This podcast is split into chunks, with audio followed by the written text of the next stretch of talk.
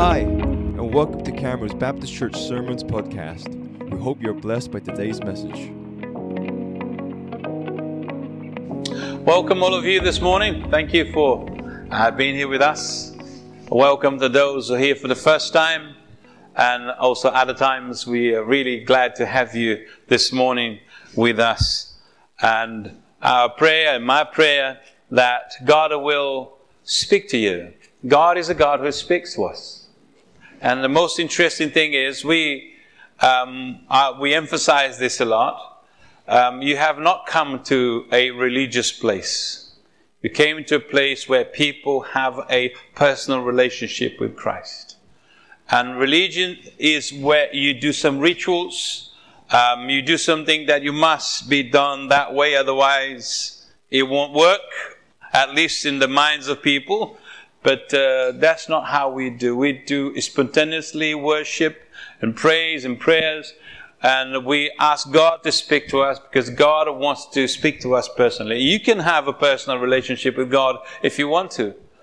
Just all you need to do is to ask Him. He will reveal Himself to you. And He can reveal Himself to you in different ways. But the wonderful way that He will reveal Himself to you is through His Son, Jesus Christ, by the power of the Holy Spirit. So I want to talk to you this morning about what to do in time of crisis. Is any of you going through a kind of crisis at the moment? I don't know. Well, it can be a different kind. We can see the world today. It is going through a big crisis. You can see some economical, political, geopolitical, as we see. The war is a mix of politics and religion. Anywhere, many places. And who is right and who is wrong? One thing I say, the Bible says that all men they lie because God is a truthful God. He's the only one who holds the truth. In a situation, even in a war, whatever it is, and the first one to lose is the truth. Because you have completely different. Well, you have two sides and you have the truth. And God knows the truth and He can reveal it to us. So I want to read with you Philippians chapter 4, and I want to read from verse 4 to verse 9. If we can have it on the screen, it would be nice. I will read from New Living Translation.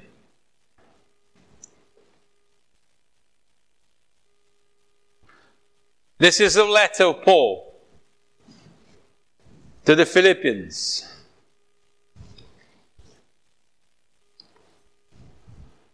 Always be full of joy in the Lord. So I think I'll follow that one. So we'll prove it back there. So rejoice in the Lord always. I will say it again. Rejoice. Let your gentleness be evident to all. The Lord is near. In other words, He's coming soon. Do not be anxious about anything, but in everything, by prayer and petition, with thanksgiving, present your request to God. And the peace of God, which transcends all understanding, will guard your hearts and your minds in Christ Jesus. Finally, brothers, whatever is true, whatever is noble, whatever is right, whatever is pure, whatever is lovely, whatever is admirable, if anything is excellent or praiseworthy, think about such things. Whatever you have learned or received or heard from me, as Paul's saying, or seen in me, put it into practice, and the God of peace will be with you. That's a very practical and explain it all. I just could sit down and say the message is done. You wish. Let's pray, shall we?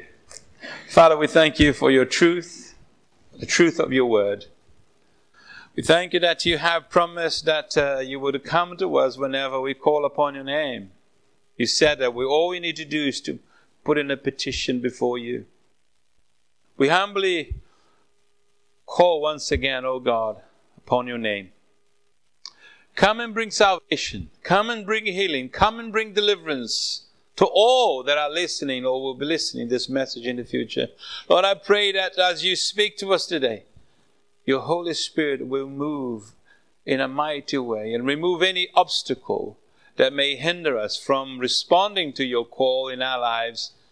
Bring down every stronghold of the mind so your word, O God, can find rest in the hearts of those who are listening. Give each and every one a unique experience with you this morning. Whatever the circumstances are, whatever the situation they're going through, but Lord, despite my humanity, frailty, limitations, Father, use me as your broken vessel to deliver your truth. And I humbly ask you these things in Jesus' name. Amen. Amen. In time of crisis, or time of crisis, a time that we are either encouraged or forced to make some decisions.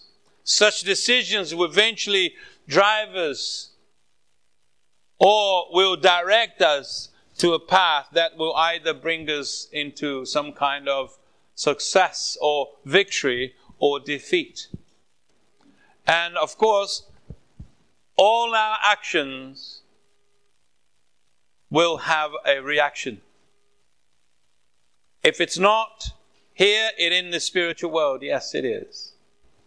Because we fight a spiritual war all the time. Like it's evil against good. But good always prevails. In such times, we have to choose between rebuilding, progressing, stagnating or digressing.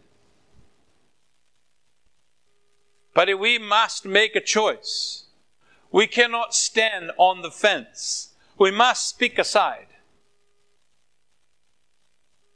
Crisis brings moments of complexity, but they also represent unique moments and opportunities to turn the game around and allow God to be glorified.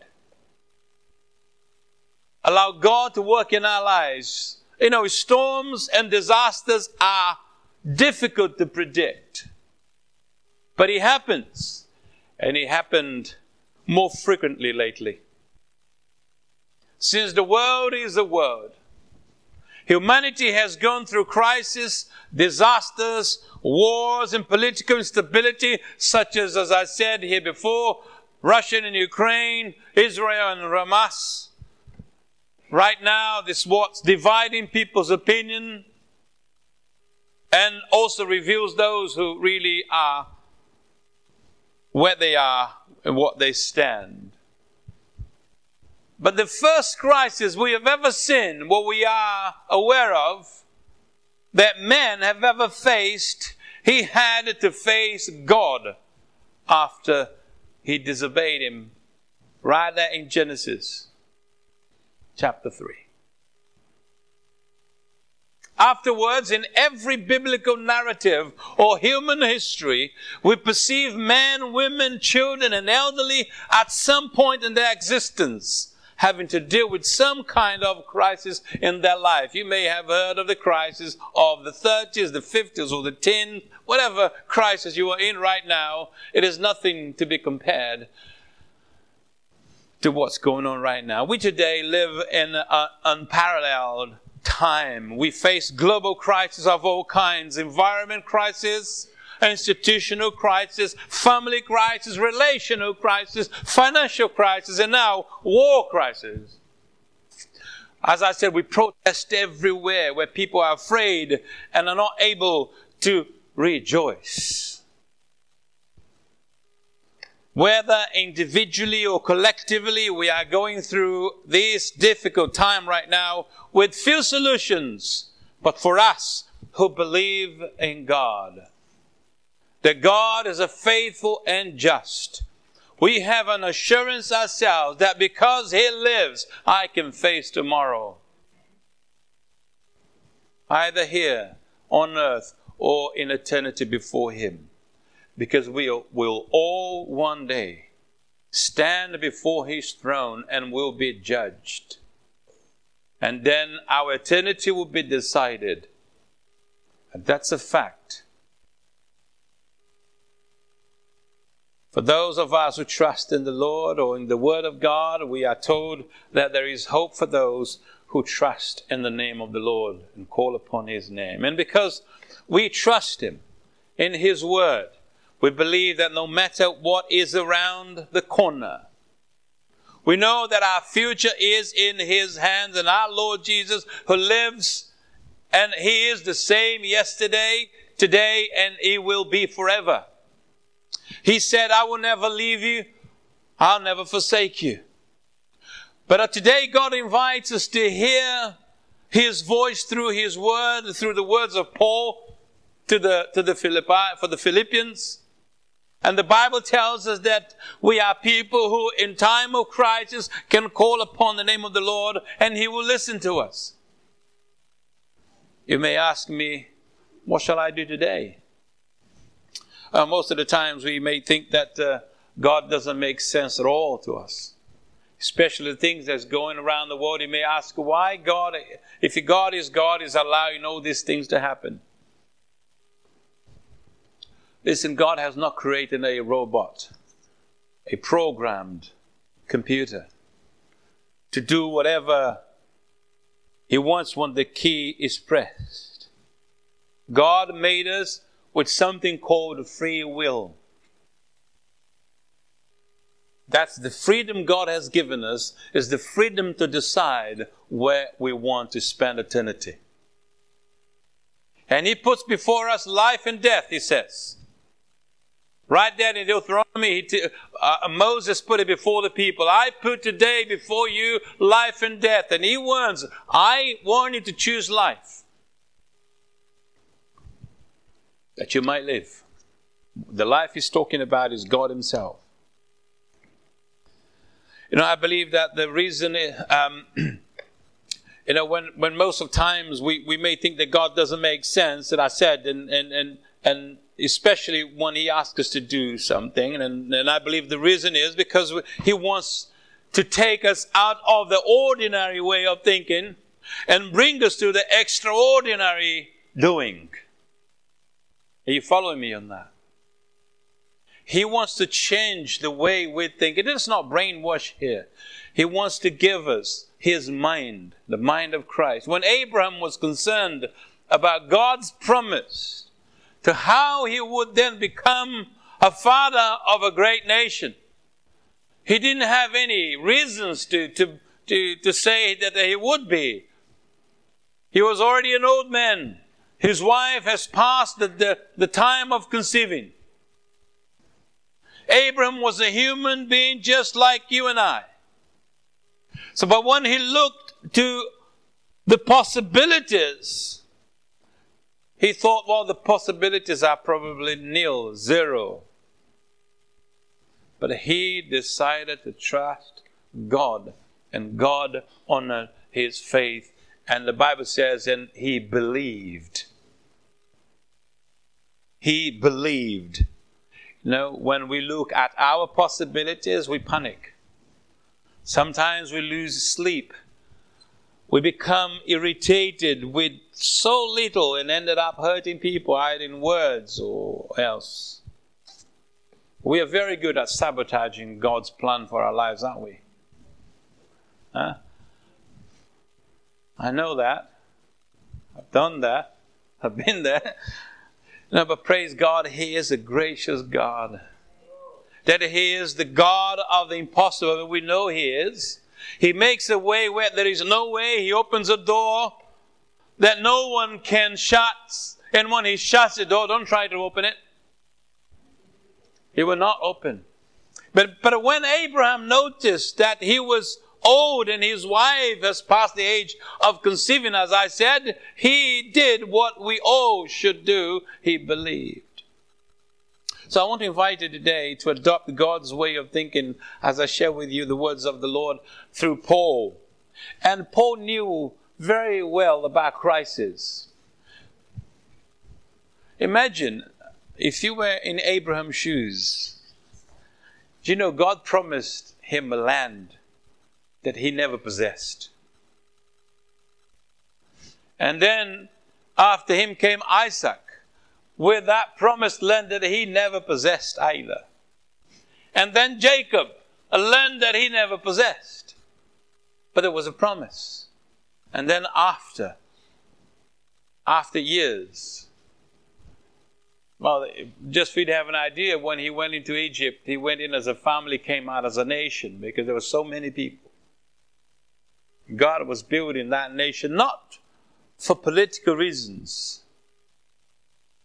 And Israel failed badly God's plan for their lives.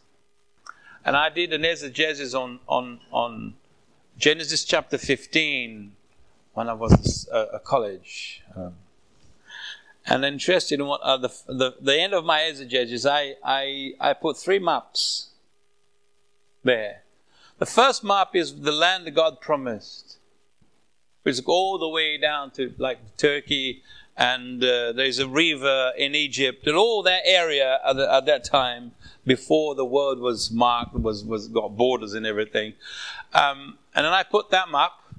And the second map was to explain how the 12 tribes, all the 12 tribes got their land. And then the last one, I just put that tiny little bit where Israel is today. And then my commentary of each of them is, this is what God promised. This is what they've got at the time. This is what they have now. And then all due to their disobedience. And do you know what mark I had on my exegesis? A pass. Because the guy was so upset with when he corrected, he said, you should not say these things because you can't really, say these kind of things. I don't know if he was Israeli or Jew, whatever. But anyway, he was not very happy with my comments. But that's a fact. Whenever we disobey God, we'll end up with less. Or sometimes with nothing. But even though if you come to nothing, God is able to restore everything back to you. So Philippians chapter 4 from verse 4 to 9. Here God points us, to the exit of a mindset trained by natural way of living. Where we are trapped. Where we only see actually, the impossibilities and the limitations that is right in front of us. Our human nature. But God wants us to see that all things are possible in Him and through Him, especially in time of crisis. What is the most impossible thing to do or to have when you're going through trials, when you go through a crisis? Is to rejoice. Listen, rejoice is to be more than happy. Because happiness, as I will mention later on, is due to your circumstances. And your circumstances may change. So I want to repeat myself. God wants us to take us from the ordinary way of thinking to the extraordinary way of doing. This is not a jargon. This is not to kind of motivational talk. As we allow God to do that in our lives, He will use this to bring a balm to the wounded and encouragement to those feeling defeated in a scenario of so many crises and so few possibilities. I would like to remind us all, members of the body of Christ, here Camrose, that our weapons are not carnal, but is spiritual, and they are powerful in God. Some people don't believe much about the spiritual weapons, and we have the prayer. You may don't understand prayer much, but prayer is a very simple thing, and I'll explain to you what prayer is. Well, we know that prayer is a dialogue. You speak to God, and God speaks back to you. He does. Trust me. But prayer is an act of complete surrender to God's will and power, God's sovereignty. Why? Because when you come to God in prayer, that means you can't do anything about it. And you're relying on God to help you, to do it for you. Of course, God will not just want you to sit down and wait for things to come down from heaven. No, He will guide you to tell you how He wants you to act or react in circumstances that will eventually change your circumstances or change the scenario where you are. So I hope the Holy Spirit will open our eyes this morning to understand that we should not persist in thinking that our activities are on a pure human level. But it is more than that. No, the truth is that although, of course, we lead normal human lives, right? The battle we are fighting is on a spiritual level. Because the scripture also says that the real world is what we see spiritually. Because everything that you see here will one day perish. Everything that exists one day will stop to exist. Even you and I, one day we will come, we will cease to exist, we'll die. But there's something in us that will live on forever. And where we're going to live after we've this body, this temple finish, is up to us. And the Bible tells us how we could do that. And our battle is to bring down every deceptive fantasy and every imposing defense that man erected against the truth of the knowledge of God. So the word is, the world is, I would say, is unprincipled. The world is dishonest, devious, immoral, unethical, and corrupt. The world doesn't fight a fair fight. The world, when I'm talking about the world, I'm talking about the system that rules this world. If you can look what people do for money, what they do for power. They don't care who they are. They will just destroy people's lives in order to have control. We must be careful not to allow the rules of engagement offered by the world. We don't live or fight our battles that way, never have and never will. The tools of our trade aren't for marketing or manipulation either. To lure people into giving money to the church or to a ministry, whatever it is. But our weapons are to demolishing that entire massively corrupt culture that is trying to contaminate our way of thinking and living in the body of Christ. And I believe when Christ, when I read the passage of Christ cleaning the temple, when he expels all the vendors because they were taking grace cheap, teaching people to be deceiving God in their act of worship or sacrifice. If Christ were to come in our midst, and all the churches were together, I tell you how and where he would start. He would start cleaning from right here in the pulpit. There are so many and so much rubbish around. But anyway, so we use our powerful God's tool for smashing twisted values and attitudes, to tearing down barriers erected against the truth of God, and fitting every loose thought and emotions and impulse into the structure of life, shaped by Christ himself. Our tools are ready at hand for clearing the ground of every obstruction and building lives of obedience and into maturity. But let's look at the first lesson this passage that I just read give to us. But what to do in times of crisis? What would you do? People say, I'll panic. What would you do? I said, depends how this crisis has affected me. Let's say you were right there in your home, and one day comes a storm and, take your house away from you. Take the roof of your house. Flooded your house. And then you have nowhere to stay because you can't stay in a house. It's cold. And what would you do? It is a kind of crisis. Of course, you go for your insurance company. But I tell you, the insurance company will try not to pay you what you deserve. I'm not going that way anyway. But what do you do in time of crisis? Paul gives us a very straightforward lesson. He says, rejoice in the Lord.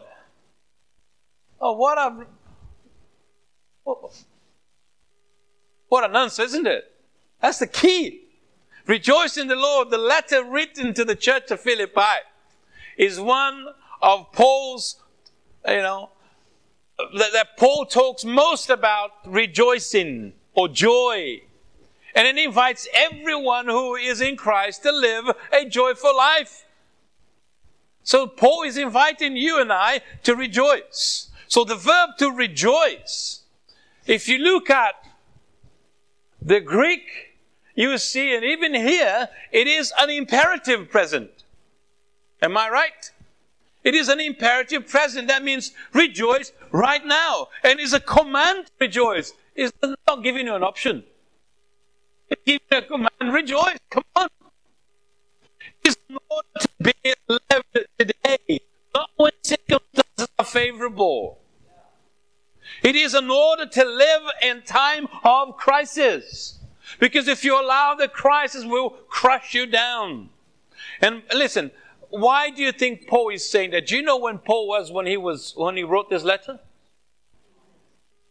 Do you know when Paul was what circumstances he was going through when he wrote this command to the church of Philippi? Paul has the authority to do that because the letter was written at the time when he was in jail because of the gospel of Jesus Christ. One thing is to go through a crisis or a time, a difficult time or a hard time when you messed up. And that's most of the time, that's what happened to us, right? Am I speaking to somebody? But another totally different thing is when you go through a hard time, when you have done everything right and you don't deserve it. Why would you rejoice for being treated unfairly, in an unjust way? Paul, who had every reason to be saddened, in the circumstances he was in, he decided to rejoice and to live happily. Not for the circumstances, but this is the key. But for whom he became a prisoner. You see, Paul didn't consider himself a prisoner. Although he was in chain, he did not consider himself to be neither a prisoner of Caesar or anyone else but Christ. He said, I am Paul, the prisoner of Christ. In chains. In chains. And he says, as Christians, we should listen to Paul's command. We should be people who always have a reason to rejoice. When people look at you, do they think you are a Christian, a real Christian, a disciple of Christ? Because Christian has a lot of meaning to the word Christian, unfortunately. But the real meaning of Christian, it means little Christ, who have the same attitudes of Christ, the mind of Christ, and so on, as Christians. There is a big difference of being happy and to rejoice, as I said. Happiness is conditional, but joy is a state of being. The Word of God tells us in time of sorrow, yes, we should cry. It is normal to cry. There is a time for everything under the sun, as Proverbs or Solomon wrote. It's okay to cry. If you are feeling sad because you lost someone you love, or things didn't go the way you planned, or you feel frustrated about your business or about your studies or your relationship or anything else that happened to you, it's all right to cry. It's all right to feel sad, but your sadness will not last. But when we feel sad, that just reveals that we are human beings and we are alive. Let me tell you, as long as you live, you will feel sadness. You feel unhappy sometimes. The only way for you not to feel that is if you die. But no matter how sad you feel because of your circumstances, God is calling us and demanding from us and actually commanding us, to come out of your natural way of thinking and allow God to impart in His mind and His way of thinking, which is, He says Himself, is higher than ours. That's what Jeremiah says, the prophet Jeremiah. Paul invites us in time of scarcity, disappointment, frustration, chains, as he was in, crisis, to rejoice in the Lord. But how do we rejoice in the Lord? The secret of this command from Paul is not in the circumstances itself, and I'll say it again, but in whom we should rejoice. Why do I rejoice in the Lord? Because I know what He's done for me. Our joy is in the Lord, and because of Him, there is no circumstances capable of taking away my joy, my delight, and life itself, because He is the life. Oh, Pastor, now that you got me all excited, all confused, how can I do that? Let me take you to the scripture then. Right, Nehemiah says, the joy of the Lord is our strength, right? Okay, the joy of the Lord is our strength. How do we make God's heart happy, or how to make Him happy? Very simple. We need to acknowledge our ways, our evil doings, and turn away from it. Acknowledge that we have rebelled against Him, as we sinned against Him, and abandon our evil ways and desires and live for Him. You may say, well, I don't have any evil desires. I don't have any bad ways. I'm a good person. I normally say that good people don't need God. Yeah, but if you're good, you need someone to compare yourself with. Do you think you're good? So who you're good compared to whom?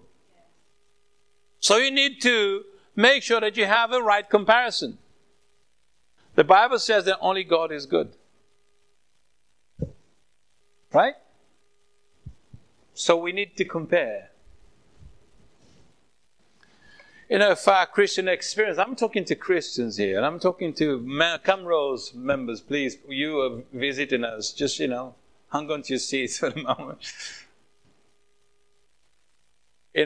If our Christian experience does not bring joy, we do well to ask if it is genuine. If it is genuine. Without a total surrender to Christ as Savior and Lord, those who know exactly what I'm talking about, it is impossible to be joyful every day. You may be happy from time to time, but not rejoiceful or not joyful. Will you only be happy when your circumstances allows you to? In times of crisis, show the world your joy so they may desire it too.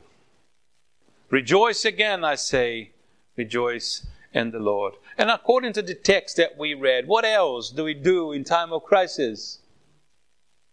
Verse 5. Paul draws our attention beyond the joy that must be our mark. Let your gentleness be evident to all. People need to look at us and see our kindness. And our kindness is not to show off to the world that we are good people. No, our kindness is to show that God is a kind God. You know, in many versions, it speaks of moderation, right? Which in the original means consideration, understanding, compassion. What is compassion? Compassion. It is a Latin word. Compassion means suffer with. You see in the scripture when the Bible says that Jesus had filled with compassion, or he had compassion towards somebody, that means he felt their pain. He felt the struggle. When Jesus saw that woman coming out of Naim with, you know, carrying the coffin of his only son, the Bible says she was a widower. She lost her husband, now she lost the only son she had. Jesus, filled with compassion, stopped the burial procession, and then he ordered that boy to get up, and he gave it back to his own, because he had compassion. Are we compassionate about those who do not know Christ? Or we just think that, oh, they are just evil people, they're going to hell, blah, blah, so on and so forth. And I tell you that many people are already in hell. Live a life of hell here, right now. And hell sometimes is not what you think it is. Some people think that hell is a big furnace of fire where people will be thrown into. That's for another time. Listen, we are saved by Jesus, and that brings us joy. And that salvation needs to be realized through the right way of being people created in the image and the likeness of God.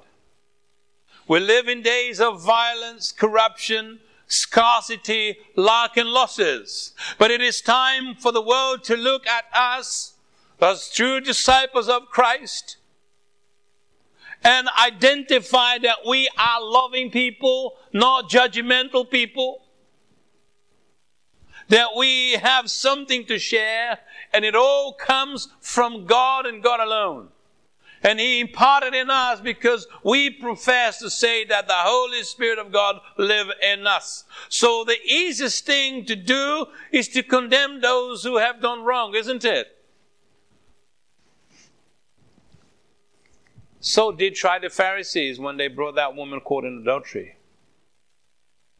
And then they came to Jesus and said to Jesus, okay, so what are you going to do about it? And he did. What did he do? He showed mercy. He showed grace, love and forgiveness, and said, go and sin no more. This is what Jesus tells us. Let us be known for being moderate in everything we do. Eat and drink. Be known for our tranquility, our serenity, especially when dealing with others. Oh, there are some people that are difficult, I know. I know I'm difficult sometimes. But my wife puts up with me. Some people do. And I'm grateful. Thank you. Carry on. You're doing a good job. We should be known for the affection and security in which you take care of your family. People will know how well you treat your family. If you despise, if you mistreat your wife, if you don't look after your children very well, you disrespect them, you abuse them, people will know.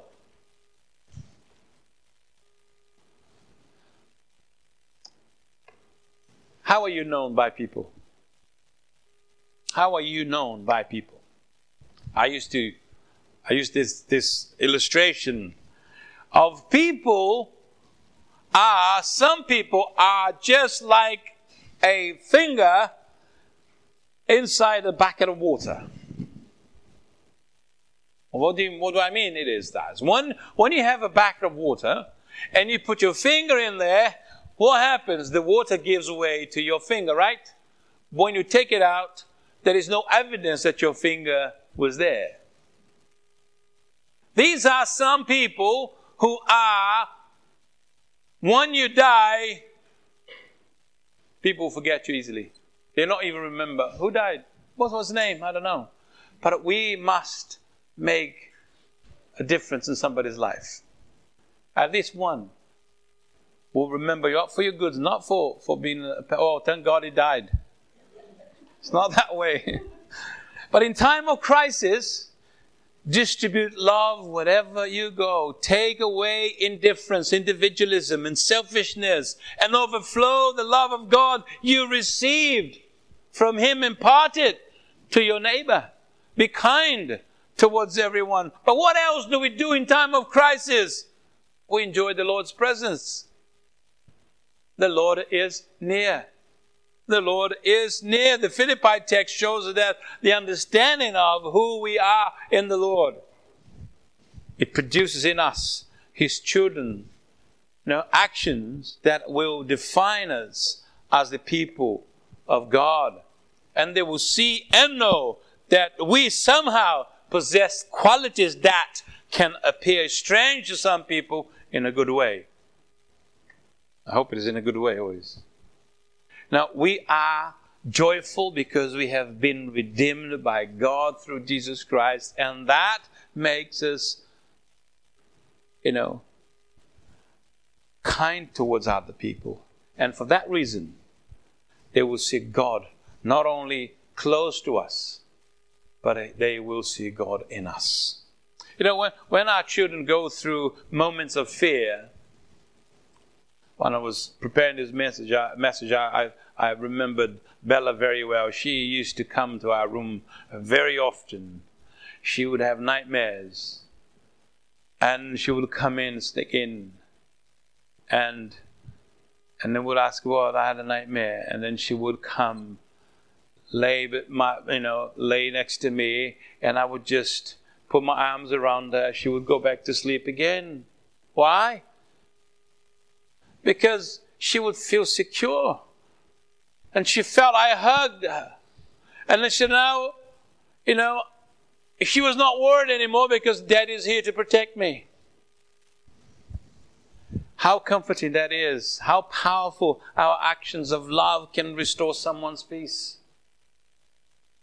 A single action is enough. And I praise God as a disciple of Christ. In times of crisis, there is nothing better than to throw myself into the Lord's arms, knowing that He will be with me all the time. And I remember going through such crisis, that I had to be there on my own, but I felt the arms of God surrounding me.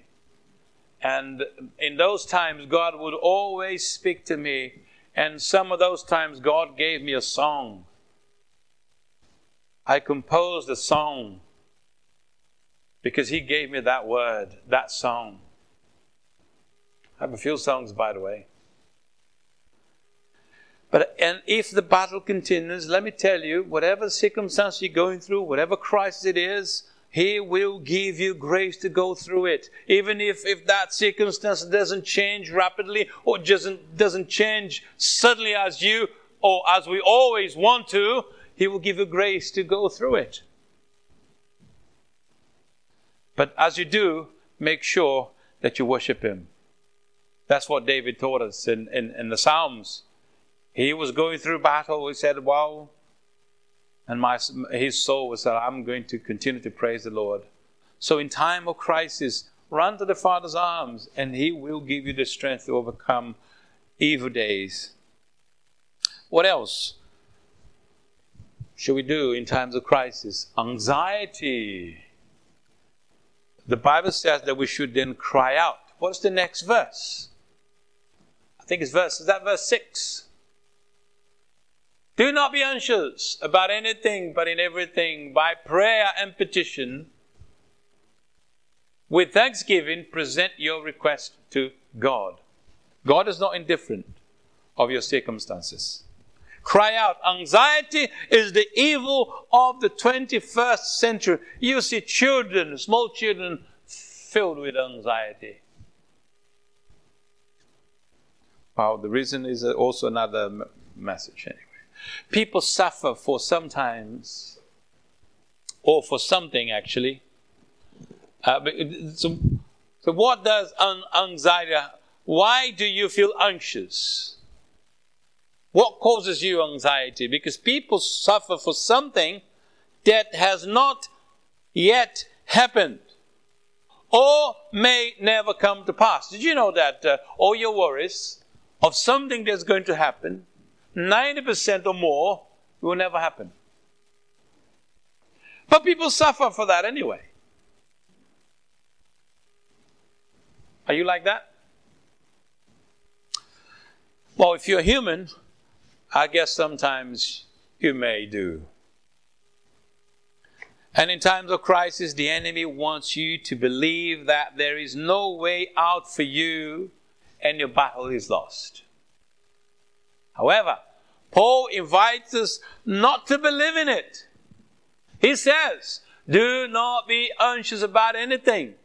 It is also a command. But in everything.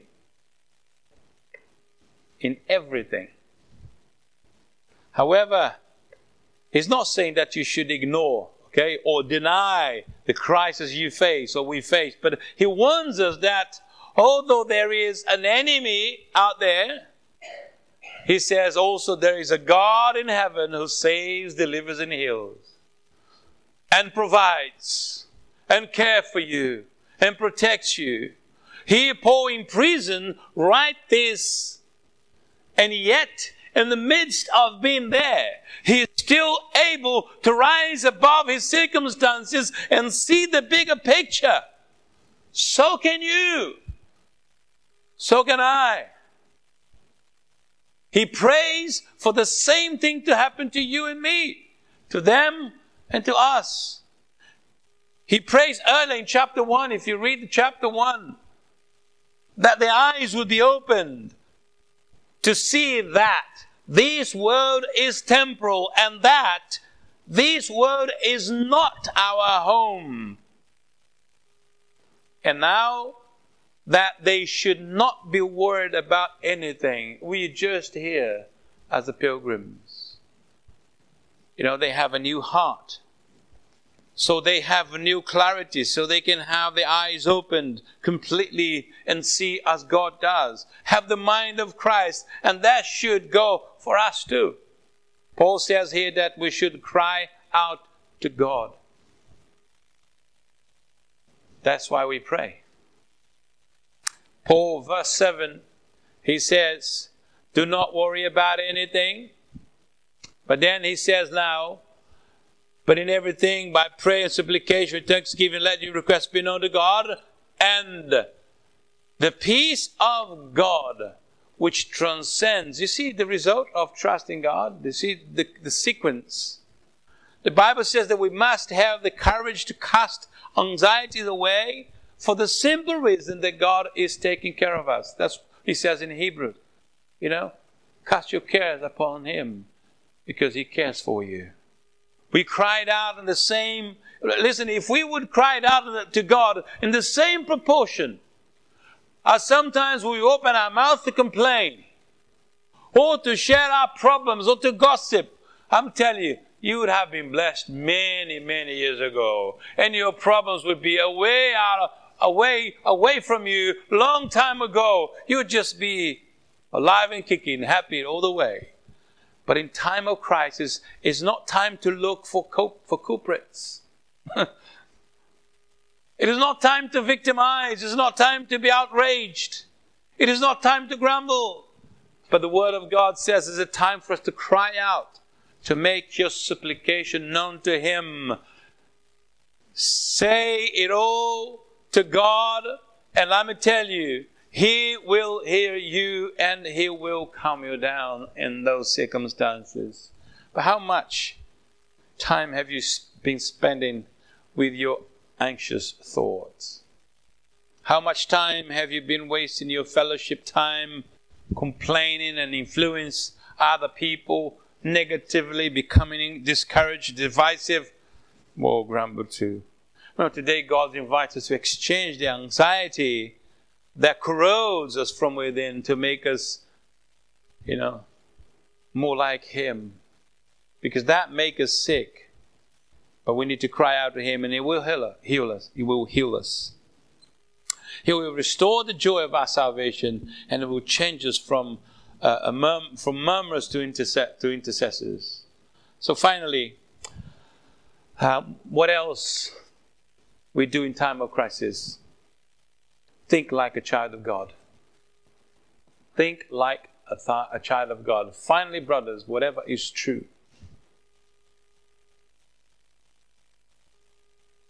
whatever is noble, whatever is right, whatever is pure, whatever is lovely, whatever is admirable, and anything is excellent or praiseworthy, think about such a thing. Did you know everything starts here in the mind, yeah? And the proverb says, the man, what he thinks in his head, that's what he is. Yeah? As I said, it's not it's nothing to do with positive thinking. Oh, I'm a failure, and then you become a failure. And then you start saying, I'm a millionaire, I'm a millionaire. That's what won't make you a millionaire. Trust me. I'm sure you have tried that once in your life, right? That won't make you a millionaire. You have to work hard. All right?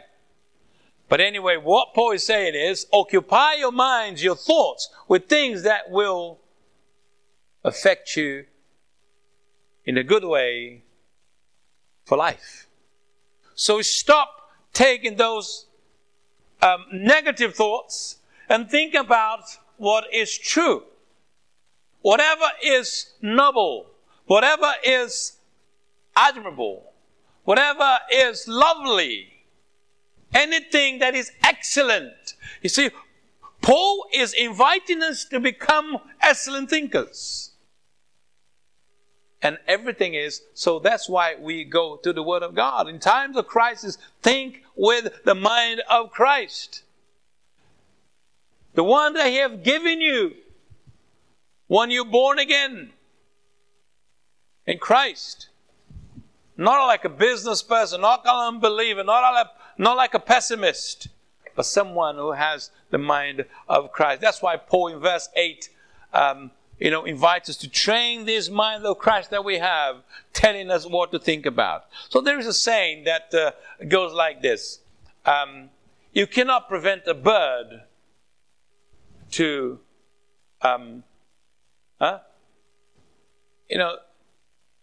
what is it? How do you say that? To land in your head, to land in your head. But you can prevent it to make a nest. Right? Imagine a pigeon coming and land in your head. Are you going to allow a pigeon to build a nest in your head? I don't think you will. We cannot allow, or we cannot prevent sometimes bad thoughts creeping around our minds, but we can prevent them to making homes in our minds. So, let me conclude this. In time of crisis, think. If you don't know what to think, read the Word of God. Read the Bible. Read the Bible. Read Psalms. Read Proverbs. Now read the Gospel. Paul invites us in verse 9 to put into practice everything we learn, receive and hear from what He shared from God. And let me tell you, only then we'll be able to enjoy God in the midst of our real day-to-day struggles and our crisis. What to do in time of crisis? First of all, rejoice in everything you do. Rejoice, my brother, my sister. Second, show kindness towards people. And then make everything known to God through prayers and petitions. And lastly, whatever you learn, think about what is good. Think about what is noble, and so on and so forth. And finally, He invites us to practice everything we learn. Decide in times of crisis to be joyful, to overflow with love.